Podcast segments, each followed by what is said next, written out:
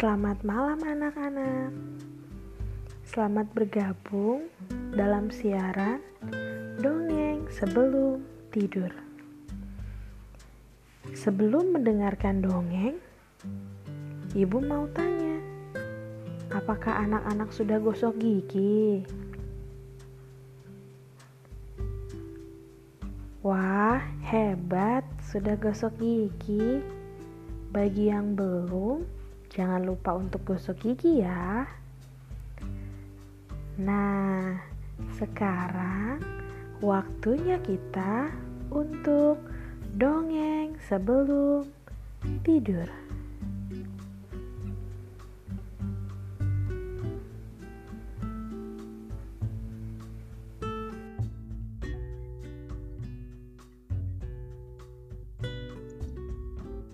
Halo adik-adik, Kali ini, Kak Nadine dan tim SMA PPK Penabur Bogor akan mendongeng dengan judul Burung Camar dan Laut. Karya dari Kak Laura Fortuna, kelas 12 IPS, SMA BPK Penabur Bogor.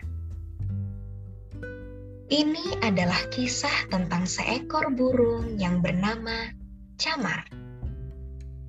Burung ini juara terbang di atas laut.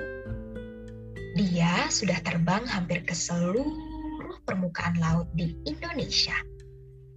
Pada saat terbang, burung camar melihat birunya air laut, indahnya ikan yang berenang bebas, cantiknya terumbu karang, dan burung camar terkagum-kagum melihat banyaknya pulau yang ada di Indonesia. Selain melihat keindahan laut, burung camar juga melihat banyak sekali kapal penangkap ikan. Tak hanya itu adik-adik, ada juga kapal barang serta kapal penumpang.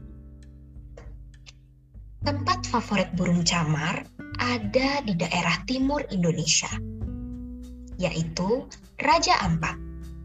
Karena burung camar menyukai birunya air laut di sana.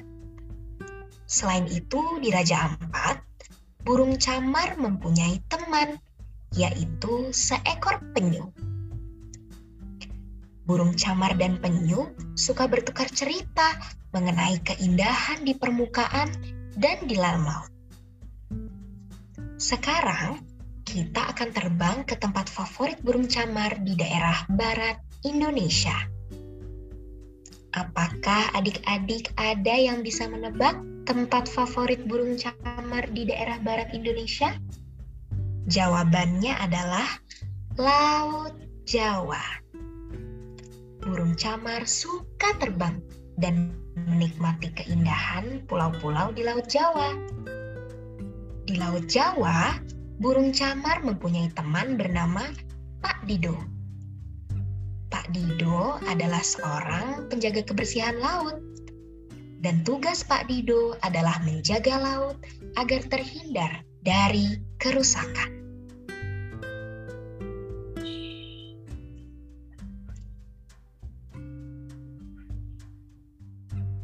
Wah, cerah sekali cuaca hari ini.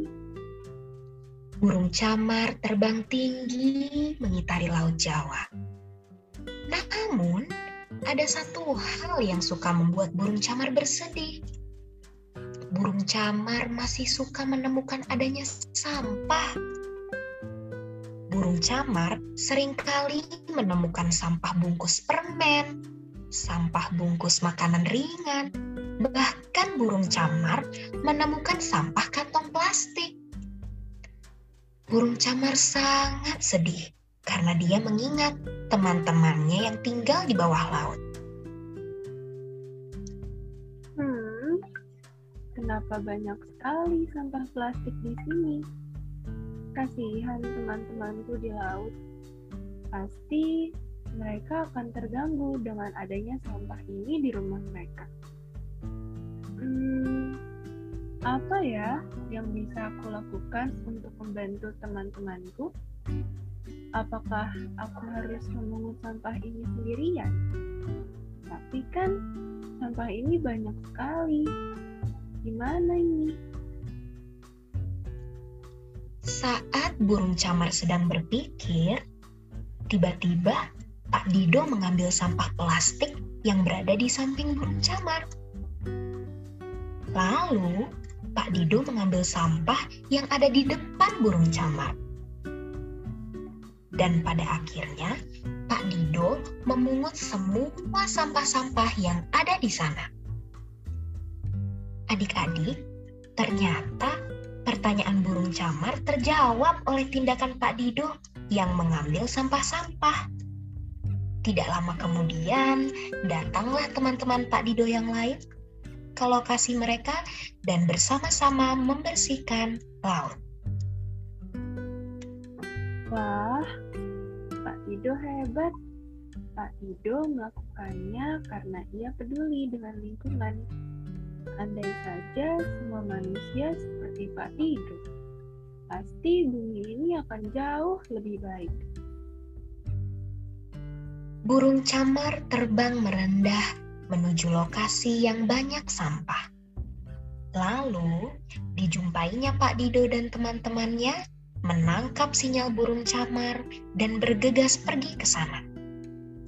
Burung camar sadar bahwa untuk membersihkan alam dari sampah, dia tidak bisa bekerja sendirian, melainkan harus bersama-sama. Dan bersama-sama pula membiasakan diri untuk mengurangi sampah plastik dan menggunakan produk ramah lingkungan. Adik-adik, dari dongeng yang kita dengar tadi, kita belajar untuk menjaga alam sekitar dengan membuang sampah pada tempatnya dan mengurangi sampah plastik.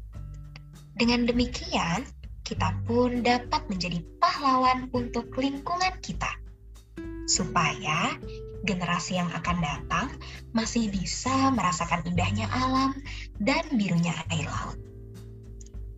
Sekian dongeng sebelum tidur untuk malam ini. Sampai bertemu di dongeng berikutnya. Sebelum tidur, jangan lupa berdoa dulu ya. Selamat tidur, selamat beristirahat.